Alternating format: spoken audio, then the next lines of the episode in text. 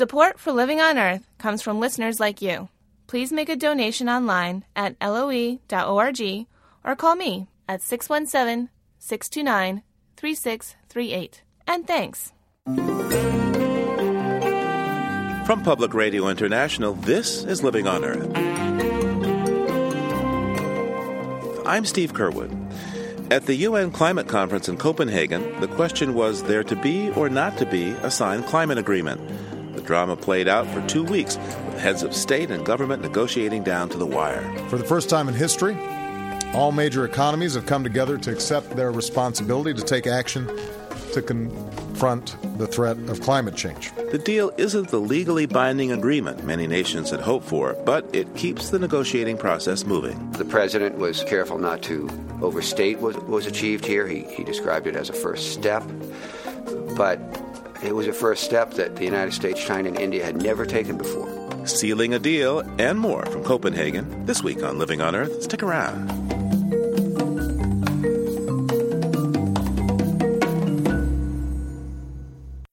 Support for Living on Earth comes from the National Science Foundation and Stonyfield Farm.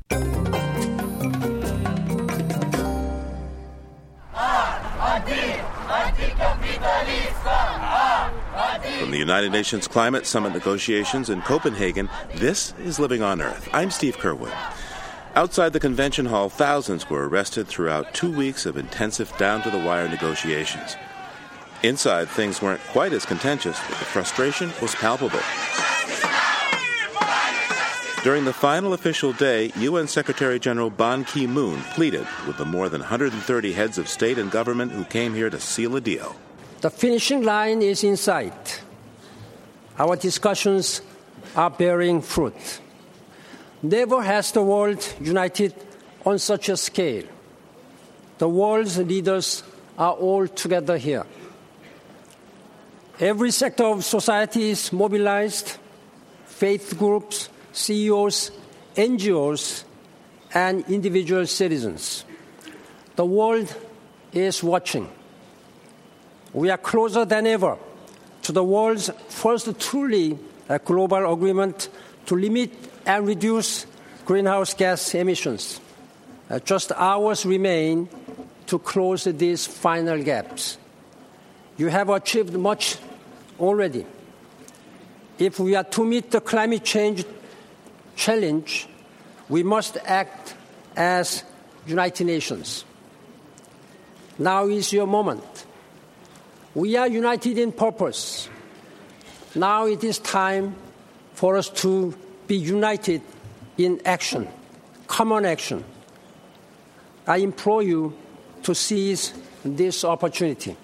President Obama flew to Copenhagen amid great expectations he could break the deadlock. In the end, he did, and he didn't. After hours of closed door negotiations with China, India, South Africa, Brazil, and the leadership of the African nations, President Obama announced a deal. Today, we've made meaningful and unprecedented, uh, made a, a, meaningful and unprecedented breakthrough uh, here in Copenhagen. For the first time in history, all major economies have come together to accept their responsibility to take action to confront the threat of climate change. The Obama deal would limit global warming to 2 degrees centigrade. It pledges $100 billion a year in aid to help developing nations face the threats and consequences of climate change. And countries would open their doors to the verification of their global warming emissions. Taken together, these actions will help us begin to meet our responsibilities to leave our children and our grandchildren a cleaner and safer planet. Now, this progress did not come easily, and we know that this progress alone is not enough. Going forward, we're going to have to build on the momentum that we've established here in Copenhagen to ensure that international action to significantly reduce emissions is sustained and sufficient over time. We've come a long way, but we have much further to go. The long journey began with the first step by China, finally agreeing to scrutiny of its promise to limit emissions. Chinese Vice Minister of Foreign Affairs He Yafei spoke on behalf of Premier Wen Jiabao. Action speaks, speaks louder than declarations. To increase mutual trust, extremely important. We should not go for suspicion. We should not go for confrontation. We should go for cooperation. the action, mitigation action we have set for China will be fully guaranteed legally, domestically. And we promised to make our actions transparent. And we promise the implementation of these actions will be under the supervision monitoring of the law and by the media. Asked about the failure to get a legally binding deal, President Obama said they don't necessarily offer guarantees. Kyoto was legally binding, and everybody still fell short anyway. Uh, and so I think that it's important for us, uh, instead of setting up a bunch of goals that end up just being words on a page and are not met, that we get moving. Everybody's taking as aggressive a set of actions as they can. That there is a sense of mutual obligation and information sharing so that people can see who's serious and who's not. Uh, that uh, we strive for more binding agreements over time, uh, and that we just keep moving forward. Uh, that's been uh, the main goal that, that, I tried to pursue uh, today. The deal brokered by President Obama formed the core of what's become known as the Copenhagen Accord, but it squeaked by the UN conference with a barest of approval. It allows the climate process to keep moving, but it did not settle perhaps the most contentious issue what happens now to the Kyoto Protocol. Officially, Kyoto continues, but its first commitment period setting emission limits for industrial nations ends in 2012. Copenhagen was supposed to settle the issue, but now the decision has been put off. Kevin Knobloch, president of the Union of Concerned Scientists, came to Copenhagen to follow the negotiations. It's not entirely clear what this deal means. It needs to play through a bit more. On its surface, this deal means that the largest greenhouse gas polluting countries and economies in the world have, for the first time, stepped up, held hands, and made a commitment that uh, uh, they will be part of an international effort to deeply uh, reduce greenhouse gas emissions over the next 40 years. Some people said the UN process broke down in Copenhagen. Um, how true is that? I think the UN process did break down. And uh, uh, after two weeks of intensive negotiation, following on two years since the Bali Mandate of intensive negotiation, the elaborate process proved to be too much. Uh, such that uh, when over 100 heads of state flew to Copenhagen late in the second week, the negotiating delegates uh, were unable to present them a clear, negotiated text from which they could uh, that they could bring over the finish line. With the U.S. getting together with China, India, uh, South Africa, Brazil, who loses? Well, if this plays out as we deeply hope it will, the fossil fuel industry loses you know, the fossil fuel industry has been uh, unconscionable in pouring multiple millions of dollars and probably billions of dollars into stretching out the time in which we will reduce our reliance on fossil fuels. And that's costly time we will never get back again. We know we have this narrow window to uh, get the policies in place to deeply reduce these emissions. And every year counts now, every month counts now. And, and to see the uh, Exxon Mobils of the world, the American Petroleum Institute, the U.S. Chamber of Commerce, uh, throw their back into uh, trying to thwart this uh, international agreement and domestic U.S. policy, as I say, is, is uh, irredeemable. And so I think if this works, if uh, we've seen it literally in the last couple of months, China put a greenhouse gas intensity reduction target on the table. India, for the first time, say it is going to put national targets on the table. And of course, the U.S., the president bringing uh, the 17% by 2020 and, and the 80% by 2050 target to these talks. If we can translate that in, into a legally binding treaty by Bonn in six months or Mexico City by the end of the year at, at the longest, the fossil fuel industry uh, will have lost their bet. Let's uh, let's talk about domestic politics for a moment here. What does this deal in Copenhagen uh, mean for the 60 votes that uh, President Obama is looking for in the Senate on the domestic climate change cap and trade bill? To get to 60 votes on uh, cap and trade in the Senate, uh, we really have to uh, convince those swing senators, the fence sitting senators, on a couple counts. One is is China going to uh, eat our economic lunch? are, they, are they, you know, are they, are they going to uh, grow their economy rapidly while ours might be constrained in a carbon constrained world? That's a big one. Uh, competitiveness uh, in that respect, uh, and will it hurt the U.S. economy?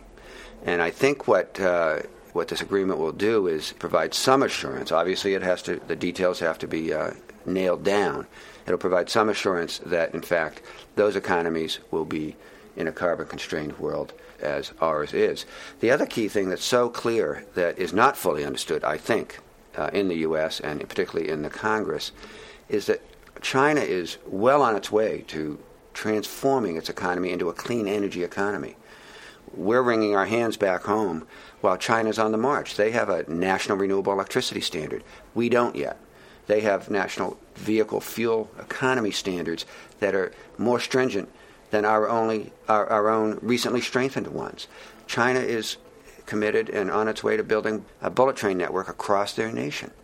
Yes, they're building coal plants, but the coal plants that they're building are state of the art, efficient plants replacing really uh, highly polluting plants. The point is, once we pass national legislation and the president signs it, it will now be the policy of the land to transform our economy into uh, a clean energy economy. And I think we, we will see an economic growth and an economic explosion unlike anything we've seen in the last century. Kevin Knobloch is president of the Union of Concerned Scientists. Thank you so much, sir. You're very welcome, Steve. Thank you so much. Among the many VVIPs who came to Copenhagen was California Governor Arnold Schwarzenegger. He sounded an upbeat note even as it became clear the Copenhagen Accord would not be the legally binding deal the UN had hoped for. Now, if this conference does not get the strong agreement, some will say that Copenhagen has failed. No, ladies and gentlemen, this conference is automatically and already a success. Kyoto brought the world's focus to what must be done. It brought the focus to that whole subject. We didn't know then what we know now. We didn't have as much experience with the science that we will research or the hurdles that we will face. But Kyoto made us think differently about the world. And perhaps the real success of Copenhagen is to give us the opportunity to think differently again. Perhaps the success comes in realizing that something different needs to be done, and in fact is already being done. It's being done on a sub national level. And I would ask the UN to convene a climate summit like Copenhagen, but for cities, for states, for provinces, and for regions. And I will be more than happy to host such a summit in California or anywhere else the UN wants to hold it, but I recommend strongly in California. California Governor Arnold Schwarzenegger. The next UN climate conference will be held next year in Mexico City. But in one sense, it has already moved there. In an unusual move, the Danish government stepped down early as head of the process, and now it's Mexico's turn.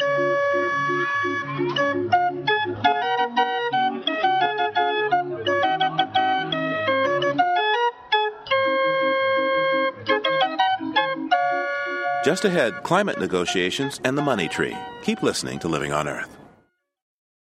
It's Living on Earth. I'm Steve Curwood at the UN Climate Summit negotiations in Copenhagen. Coming up, analysis and some of the speeches from the 130 heads of state or government who came to the Danish capital to hammer out a climate deal. But first, for two weeks, 18,000 people, representing more than 190 nations, came together to work, eat, and basically live in the vast Bella Conference Center on the outskirts of Copenhagen. Here are some of their voices. Eh, me llamo Carolina Fuentes, de la delegación mexicana. The single most important point, in order to have a strong agreement, we would say financing. Well, my name is Ernst Erik Enmark from Sweden. The, the very most important thing is, of course, to have a very stable agreement. My name is Zhang, Zhang Xiaoyan with the Chinese delegation. 我是蒋小燕，来自中国外交部. I think the most important thing that is that we hope that every party comes here to achieve an agreement to contribute to the efforts of tackling climate change. Je suis Didier Guillaume et je viens de France. All, all states must talk about future of the world and not uh, each uh, state and uh, position. ndilapha ndihamba nabantu basemzantsi afrika ukuze siqiniseke uba izinto zonke zihamba kakuhle neengxoxo zibaphumelela. I think that the most important thing is for countries especially rich countries to realize and acknowledge the need to support the second world countries. Now government climate change experts have been working on an agreement for years but midway through this historic meeting, the cabinet secretaries and ministers took over. And for the last three days, the VVIPs showed up the presidents and prime ministers and princes, each given a few minutes to address the world. Among the first, Charles, the Prince of Wales. We cannot have capitalism without nature's capital. We cannot sustain our human economy without sustaining nature's economy. Prince Charles tapped into what was perhaps the most successful part of these negotiations, what's called REDD, a new UN plan that would reduce CO2 emissions from the destruction of the world's tropical forests. These ecosystems have been described as the planet's lifebelt, and with good reason. Not only uh, do they harbour about half of our terrestrial biodiversity and generate uh, much of the rainfall that is vital for farming, they also absorb and hold vast quantities of carbon that would otherwise be in the atmosphere. Unfortunately, the forests are being cleared at a terrifying rate. The simple truth is that without a solution to tropical deforestation, there is no solution to climate change.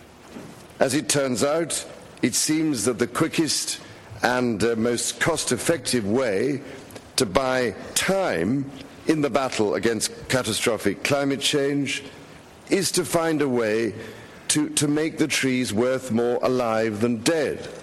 Tony Juniper helped write Prince Charles's speech and works for the Prince's Rainforest Project. Prince Charles has, has, been campaigning on these issues for 40 years, and the thing that really got him uh, determined to do something about rainforests was meetings he was having with climate scientists in 2007 who said to him that it's not going to be possible to do a two degree target unless we do something about deforestation.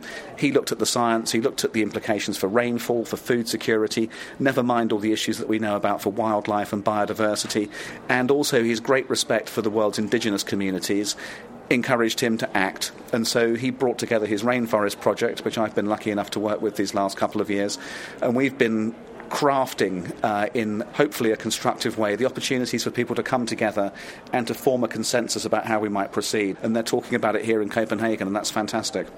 So, REDD uh, made a lot of advances during the Copenhagen uh, uh Conference of the Parties on, on, on climate. Why so? I think it was one of the things that was inadvertently left out at the time of the Kyoto summit when it was decided that avoided deforestation wouldn't be a part of the process. And there were many different reasons for that, not least the idea that the industrialized countries should go first in terms of cutting emissions and that the tropical countries should be left out of the framework. But I think people have reflected long and hard on this particular subject over those years. And a lot of tropical countries, they actually would like to keep their rainforests and they would like to have that resource there. They're not clearing them away for reasons. Uh, that are frivolous. They're doing it because of the economics of their country's development pathways, and so they're having to do it. They'd rather not do it, and in many cases, they thought it was about having a different pathway that could keep one of the principal assets that they have, namely these incredible ecosystems that generate rainfall, that harbour biodiversity, that are a potential source of renewable income for, for centuries into the future.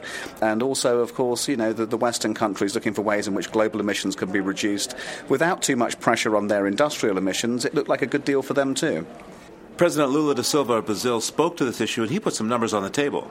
Amazônia é um grande patrimônio dos povos que a habitam. The Amazon is a great heritage of the people that live there, and that's why our commitment to reduce its deforestation in 80% till the year 2020. The Brazilian National Congress has just passed my draft bill that has a set of action that involves fighting deforestation, agriculture, energy, and steel industry. These measures will reduce uh, the growth of Brazilian emissions of greenhouse gas effect between 36.1% to 38.9% till the year 2020. This effort will cost us $160 billion. That is to say, $16 billion per year till the year 2020. But this is not a proposal that we're putting on the bargaining table. This is a commitment that we are taking as the Brazilian nation and with the world. Those numbers you just heard, is that adequate for the job you think that needs to be done? We're certainly getting into the kind of numbers that, that could make a difference. And I think one of the things that has dogged global attempts to slow down deforestation over the years has been the insufficient resources to match the economics that are causing the destruction. And you know, this is where the Brazilians have now gone.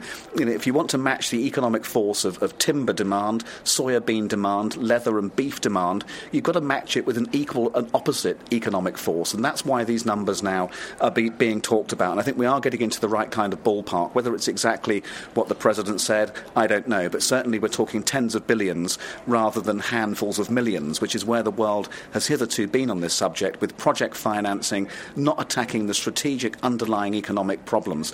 And so the fact that the Brazilians are saying this is amazing news for the world. And actually, it sounds like a lot, but it's possibly the biggest bargain in history in terms of what we get back for relatively small amounts of money. You know, that's not even a fraction of what the British government's just paid to bail out the banking system. This could bail out the entire planet. Now, the president of Indonesia uh, put some numbers on the table in terms of reducing emissions. Let's listen.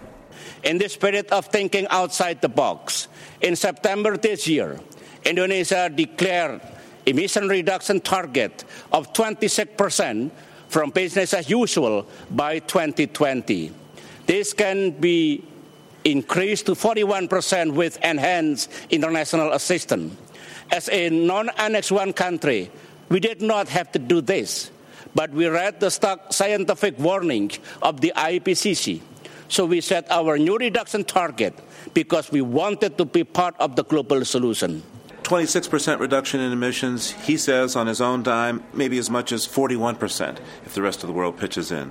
How adequate is that compared to the need? Again, an amazing offer from a, from a country that's suffering very high levels of deforestation. And if one looks at the map of global deforestation right now, those two countries in the tropics account for most of it, Brazil and Indonesia. And indeed, they're right up there with the top of the league table of, of global emitters because of this clearance of land.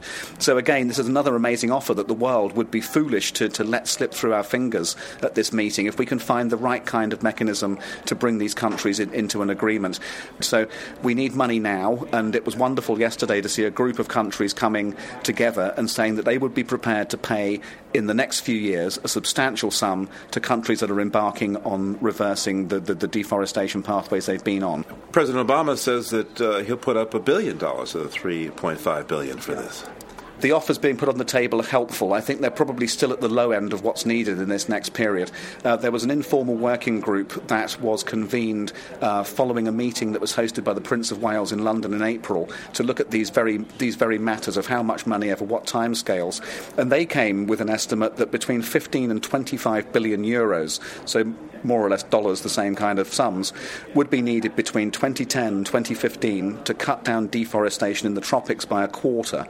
And so, uh, you know, three and a half billion over, over the, the first bit of that five years sounds a little bit on the low side, but it's good that people are now talking, and at least we've got a discussion going with the right principles there, i.e., that the West will pay the southern countries for slowing down their deforestation as a matter of principle in terms of keeping those ecological services intact. It's not going to be linked to a carbon market, at least not now. It's not going to be linked to any other conditionalities. It's a way of helping the world cope with this big problem and being done in a way that hopefully could deliver some quite quick benefits.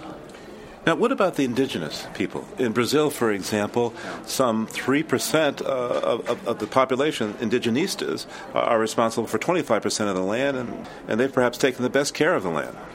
The, the indigenous people are absolutely crucial to this in, in, in so many respects, and I think, you know, respect number one is the fact that history shows they are the best custodians of the land. If you look at a map of Brazil and the areas of deforestation that have occurred over the last 50 years or so, and look at where the intact forest remains, there is an almost 100% correlation between where the indigenous reserves are and where the rainforest is. These people have managed to maintain the forest not only because they have an indigenous uh, title there that's in a legal deed, these people have a very different view of the world. They see the forest as a sacred presence that's sustaining their culture in a very fundamental and spiritual way. They don't see the forest as a source of natural resources, which is just about how everybody else sees it. Looking at it from a from a more kind of human rights point of view, these people have to be part of the process because, like everybody else, they have to have a voice in something that fundamentally affects them. And so that then is where it gets very complicated because lots of countries have different relationships with their indigenous people. In New Guinea, perhaps you have one of the best examples of where the indigenous people still control the forest. In other countries, the indigenous people, you know, are not legally recognised, and I've heard Malaysian ministers saying that over the years, for example. So I think the indigenous thing probably will have to be on a case by case, country by country approach. But I think if the donor community is having a conversation with the individual rainforest countries, this is one of the things they really must bring to the table. Tony Juniper with the Prince's Rainforest Project, thank you so much. Thank you very much indeed. Many leaders made impassioned speeches in Copenhagen. Here's one from the President of the Republic of the Maldives, Mohammed Nasheed. Climate change negotiations have nothing, nothing at all to do with money. Maldives is a very small state. We have never received aid from European Union countries. Whatever we have been able to do, we have been able to do with our friends and neighbors, and we have been able to fend for ourselves. Climate change negotiations have, for me and for our country, everything to do with our grandchildren. I have two daughters. I want to see grandchildren. If we continue business as usual, we will not be able to see our grandchildren. To assume that climate change has anything to do with money, in my mind, is the height of arrogance. I discussed President Nasheed's remarks with Stephanie Tunmore. She's an organizer with Greenpeace International. I think that the Prime Minister from the Maldives gave, as usual, a very emotional speech, and it's a very emotional issue for small island states and for low lying delta areas because basically they're negotiating their survival. This is not just an exercise in moving chess pieces around a board for them. And, and as one of the, the island representatives said, they could become stateless by the middle of this century. That's something I think that people in, in, in the industrialized world can't even contemplate that they would lose their home, the land, have nothing and nowhere to go. The uh, Prime Minister of Marshall Islands uh, feeling a lot of frustration that this process has not yielded enough to really protect the Marshall Islands is talking about going to the International Court of Justice. He says now that uh, his country is a subject of environmental crimes. I feel his pain. I really do. I think it's an indictment of the industrialized world that he feels compelled to do that, to seek justice through the courts. And it is criminal the way that the rich countries are behaving. You know, they created the problem. We've had negotiations now since Kyoto, since 1997. We've had a four year process followed by a two year process where countries have constantly committed to doing things that they end up not doing. And I think we're seeing desperation now from those countries that are fighting for their survival. There's no question. At the end of this process, we don't have the United States, China, all the nations of the world bound to a legally obligating instrument. How does this play for the small island states? I think you have to look at, for instance, the Bali Action Plan. That was a political agreement, and what happened? Pretty much nothing. There's no trust left in this process, and the only way to make sure that what is promised is delivered is to have something that's legally binding. We need a treaty, we need an agreement where promises made are promises kept. Stephanie Tunmore with Greenpeace, thank you so much. Thank you very much. Promises made, promises broken. That was the message from the president of the West African nation of Senegal, Abdoulaye Wade. When I talk about promises, I can say that I've attended many G8 meetings, if I count up all the sums promised, it's at least $200 billion. Where are they? And when has that actually been implemented? That's why I'd like to say that it's all very well to have discussions, but I'd like to come down to our experience in Senegal. I don't want to wait for promises any longer. I want to seek original solutions. And as the great Greek philosopher said, I want to prove movement by actually walking, that is, to get down to business. I think that uh, he's right. it was a real speech. He say what coming from his soul. Emmanuel Seck is with Environmental Development Action in the Third World. He's based in Dakar, Senegal. I asked him what he thought of President Wade's speech. He said that he will not talk about money. He will talk about what we can do and what we are doing. Uh, we will not wait. We'll do our development ourselves. If they want to come and join us, we will work together with them. And I think that it is the sense of his message. People are talking about yeah, many promises. We'll do that. We'll that. We'll put this on the table. So, all developed countries, many of them have promised to give a lot of money, but we we, we are we are um, a little bit tired with with these promises. And then we say that as African, our local communities, let's go together, let's uh, build on what we know and what we have, and then if someone want to join us, that will be a good thing. President Senegal says he's starting an organization called Science Without Borders. What do you know about this, and, and, and what do you think it would try to do? You know, we have we are stricken by um, uh, arid uh, land degradation. We are stricken by droughts. And then there are many scientists, for example, from Australia, uh, some scientists from Israel also, who have made a lot of research in the desert. And if these people are, are available to join the process in Africa, uh, they are welcome. I think that it is this to get together all people who are really volunteer and who will, who are willing to, to, to work with Africa without any penny. We have many, many, many scientists in Africa. We have many engineers in Africa. We have also only to organize them and have good politics, good politics to bring them together and to give them confidence that they could uh, work for, for their countries and for their continent. Um, thank you so much. Emmanuel Seck is with Environment and Development in the Third World from Senegal. Uh, it's my pleasure.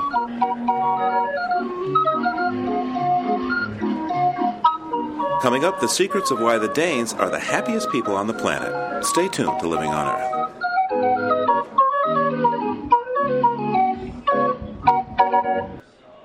Support for the Environmental Health Desk at Living on Earth comes from the Cedar Tree Foundation. Support also comes from the Richard and Rhoda Goldman Fund for coverage of population and the environment, and from Gilman Ordway for coverage of conservation and environmental change. This is Living on Earth on PRI, Public Radio International. It's Living on Earth. I'm Steve Curwood at the UN Climate Conference in Copenhagen, Denmark. At this time of year, the city is cold and snowy, and the sun sets around 3 in the afternoon. In many places, this would be a recipe for gloom and grumpiness, but not here in Denmark. In fact, numerous studies indicate Danes are the happiest people on the planet. Here, like in much of Europe, salaries and the standard of living are high, and violent crime and corruption are low. But the Danes say it's not money that buys happiness. They sum up their secret in a difficult to define Danish word. Hygge is when you you t- you turn, you light the candles. There's warm. You have some chocolate. You're with people you love. It's like you just mmm, you know, mmm. yeah, that, that's kind of it. we tried out a bit of hygge ourselves. We invited University of Copenhagen sociologist Peter Gundelach to the apartment where we're staying downtown. Professor Gundelach has conducted numerous studies on why Danes are so happy, and over a cup of coffee, it's called hygge. Hygge, which is uh, Danes like to say it's not possible to translate that into other languages, but it's something like coziness, uh, to be uh, in your home, to as we're having our cup of coffee, talking with friends. Uh, I think everybody is doing it actually in all countries, but Danes really like to think that is something special for them. Denmark scores often at the top of the list of people here being very happy. Americans might look at at uh, Danes being so happy and say, "Oh, it's all part of their social system because they have education and health. All this is taken care of. That's why they're so happy." What would you say? I think uh, that's probably part of it. There have been some studies of um, the quality of life in different societies, and Denmark scores very highly on all the, all those uh, different values. Uh, so even though the climate is poor, which is part of that analysis, it still shows that the welfare state is very important for people's happiness. So the welfare state is part of the happiness, but not the true secret to Danish happiness because you Danes do better than uh, other similar European countries. So you can tell us what, what is the secret to Danish happiness? The difference we really found between these uh, European welfare state was that Danes score much higher on various kinds of social ties. So they are closer to their family, to their colleagues, uh, to their friends. They meet more often and they they argue that they have yeah, they have more to do with each other.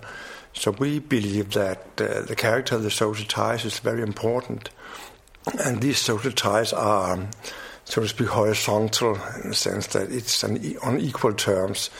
And not uh, vertical uh, relationships, and, and a lot of theory says that if social ties are horizontal, it creates social trust and also happiness. So this is, if there is a secret, this is probably it. So how do you characterize this, this Danish social connectivity? One way of characterizing it is to call it um, collective individualism, in the sense that people like to be something special, but at the same time they like to be very collective. So we have this welfare state, the whole system is uh, working in a very collective way, but still people like to be individuals. So if you ask people to choose between equality and freedom, they would choose freedom. But still, I mean, it's so, such a homogeneous society, so the way people are expressing their freedom is very identical in a sense, but still they like to do both. They like to have a strong collective system and be able to show that they can do something by themselves. What problems do you have? In particular, what problems might you have around immigration, people who try to come into this society?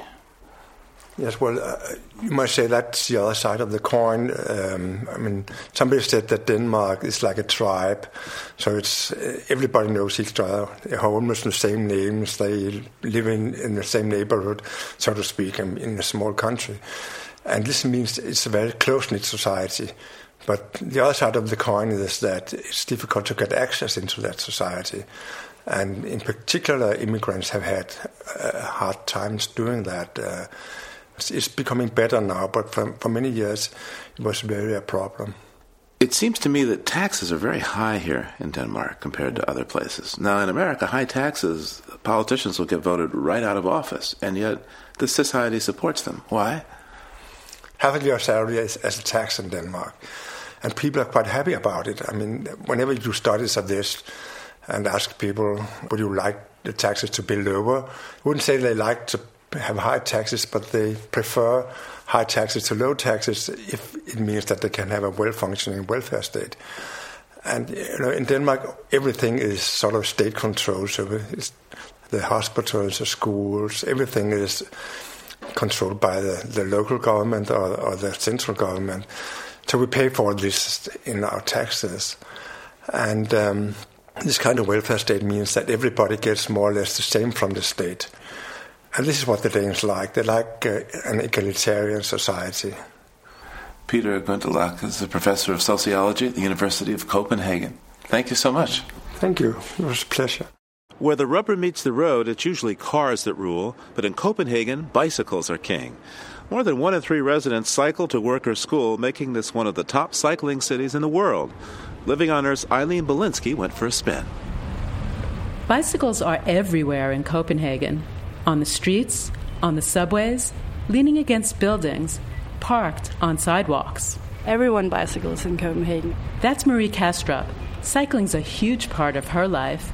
She's the project manager for the city's bicycle secretariat. So I bicycle to work every day. Every time I go visit my grandmother, I take my bicycle. When I go do my shopping, everything is done by bike. Day or night, rain, wind, cold. Copenhageners pedal three quarters of a million miles each year. But that's not the way it was before the oil embargo in 1973. Back then, just about all of Denmark's oil came from the Middle East. It has to do with uh, a big public demand in the 70s because of the oil crisis back then. That the politicians in Denmark and in Copenhagen started to prioritize cycling. And without the massive political investments in cycling, we couldn't have got, gotten as far as we are now. You won't find much spandex or fancy biking gear in this city. Most bikes are sturdy, you might say clunkers, with guards that protect business suits and dresses from a greasy chain. Cycling is simply a part of everyday life here in Denmark. It's just something that you do because it's the obvious mode of transport. It's not a part of your identity. It's definitely not a part of mine, but I wanted to check it out for myself. Right now, we're going towards the busiest place in Copenhagen for cyclists. It's a bridge that connects the medieval center of Copenhagen with the more residential uh, quarters, neighborhoods of Copenhagen. Okay, shall we go? Let's go.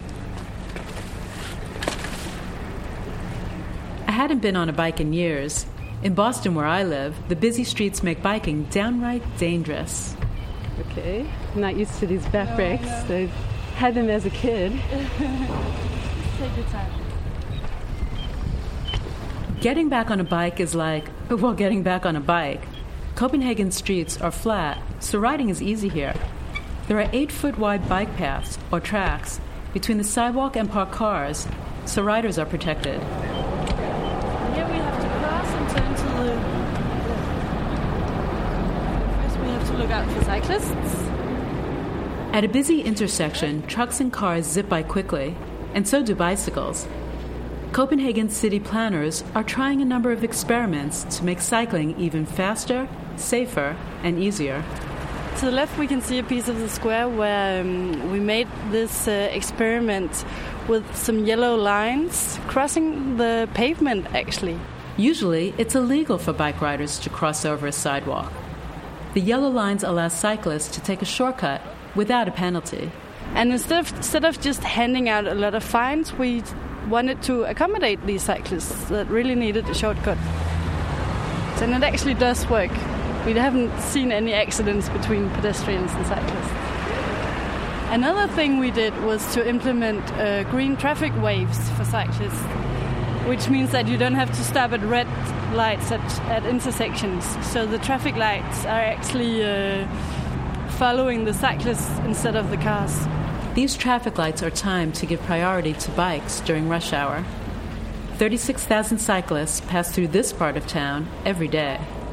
Now we will uh, cross the bridge and go out of Nørrebrogade where you can see some more details of the traffic experiments. Since there are twice as many cyclists as drivers in this part of Copenhagen, some of the streets are closed to cars. The cars took up more than two thirds of the space on the street. So we thought, why not make the allocation of space reflect the actual use? And so, as you can see, we doubled the cycle track, which then reduced the space for cars um, so that there were more space for cyclists. And it actually worked. There are 217 miles of bike tracks in Copenhagen, plus 25 miles of tree lined cycle routes that crisscross in the city center. They're reserved only for bikes and pedestrians, and there are plans for even more. In Copenhagen, investing in cycling is not just for the bicycles, it's to make a better city. And in the city center, we just have too much congestion if we want to have cars for everyone. So the bicycle is a very space economic mode of transport. And people in Copenhagen who choose pedal power are an enthusiastic bunch. It's economical. It's best for our uh, little economy. So we just use the bike. It's uh, easier to get around. Also, it costs a lot of money to take the bus. Then it's uh, for free and easy. It's freedom. You can get anywhere you want in a very short amount of time. And you get exercise and you get fresh air and all the good environmental stuff as well. In Copenhagen's harbor is a statue of the city's icon. It's Hans Christian Andersen's Little Mermaid. But now, the city's bicycle project manager, Marie Kastrup, says Copenhagen has a new symbol. The bicycle girl is this cultural icon in uh, in Denmark.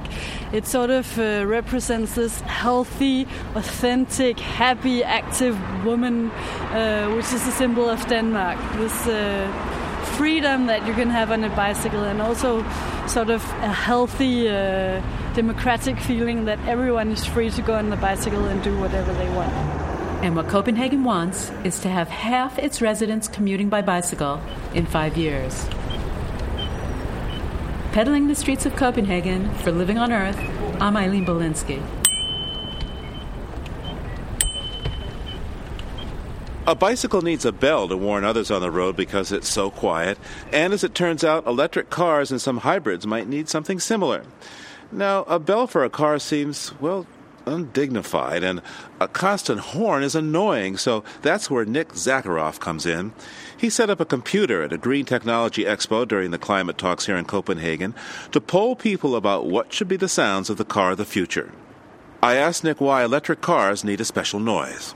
Well, the main issue is that under 25 kilometres an hour, they're essentially silent vehicles to pedestrians and cyclists. And actually, there's a larger instance of accidents with hybrid cars at low speeds than with normal combustion engine because we expect a car to make a sound. So now we're considering, and we, have been trying to raise the issue and the debate about what should an electric vehicle sound like in the future. And we've uh, set up a listening test with some different types of sounds to actually gauge uh, consumer opinion about how how an electric car should sound and what we should be designing for. All right, well, can you show me what you're working on? Yeah, sure. Well, what we have here is we have a number of sounds which have been designed by sound designers. Uh, I'll go through some of the, let's say, more irritating or alarming sounds. Okay, let's start um, here with um, this is your lowest rated sound, it looks like on yes. your chart. Uh, you call it emission free. Can Indeed. I take a listen? Yep.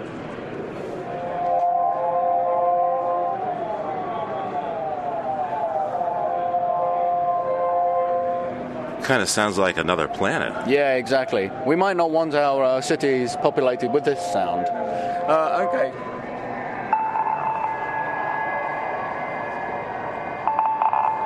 Uh, sounds like a submarine. Exactly. So now you're going to take us to a few better things. I think we'll try and do that. more subtle. These are things we may have seen in some uh, movies with uh, futuristic cars. Well, well, I think I like this a little bit more than the others that I've heard so far. I wouldn't disagree with you. and, and, as we see, this is starting to get moderately uh, reasonable scores. And also, we have to look at the context that will be used in. So, a sound like that will be used outdoors where there is wind. So, a sound like that might be very subtle, but it's not going to be very audible. Well, look, Nick, you know, I can say this to you confidentially. One of the problems with an electric car is it has this image of, you know, kind of a neutered, nerdy, you know, kind of fun thing. And in America, at least, you know, we've been advertised to that it's not just, excuse me, it's not just your car, it's your freedom. Yeah, okay. We do see that that is the sort of image that, that the vehicles have uh, mostly today, but we also see that there are some sports uh, electric vehicles being developed, and these are actually very futuristic, very powerful, very, in a way, I might say macho. Uh, they're giving us a strong and powerful uh, message through their sound.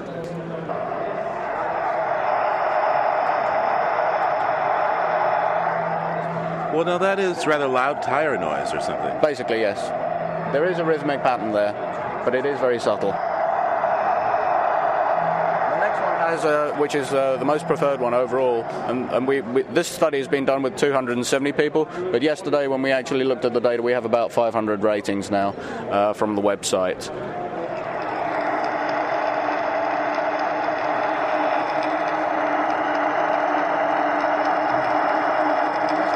Pattern is something that we will pick up on very well. The brain is very uh, uh, skilled at, at finding patterns in sound.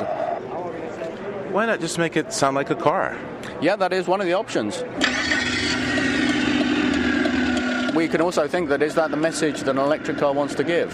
To pretend to be a combustion engine vehicle, or could we have something a bit more high tech that gives actually a, a very positive feeling and a positive meaning as well as adding the safety value? Are exceeding the speed limit. And there is a big debate should they be silent or not? Uh, we believe that form and function are important and the sound is an important safety matter. So silence is golden, but. Uh... Silence is golden, but so is safety. Nick Zacharov is with Sense Lab developing a sound for the electric car. Thanks so much, Nick. Thank you. To vote on your favorite electric car sound or even suggest one, go to our website, loe.org. Change has been the watchword here at the UN Climate Conference in Copenhagen. Climate change, of course.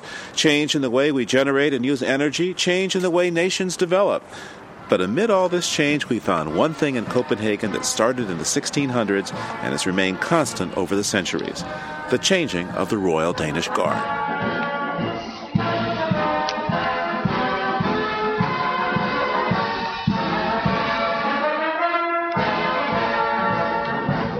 Precisely at noon, seven days a week, no matter what the weather, the Danish Royal Guard marches from barracks to palace. Some things never change.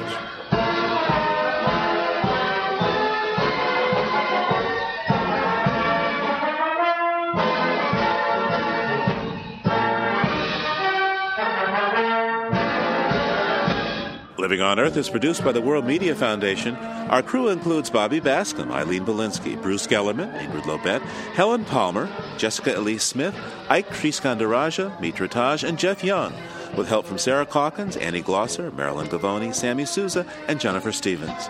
Our interns are Quincy Campbell and Nirja Parekh. Jeff Turton is our technical director. Allison Lirish composed our themes. You can find us anytime at loe.org. From Copenhagen, Denmark, I'm Steve Curwood. Thanks for listening.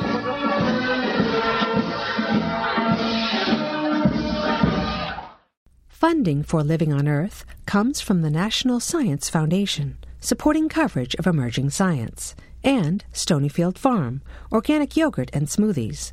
Stonyfield pays its farmers not to use artificial growth hormones on their cows.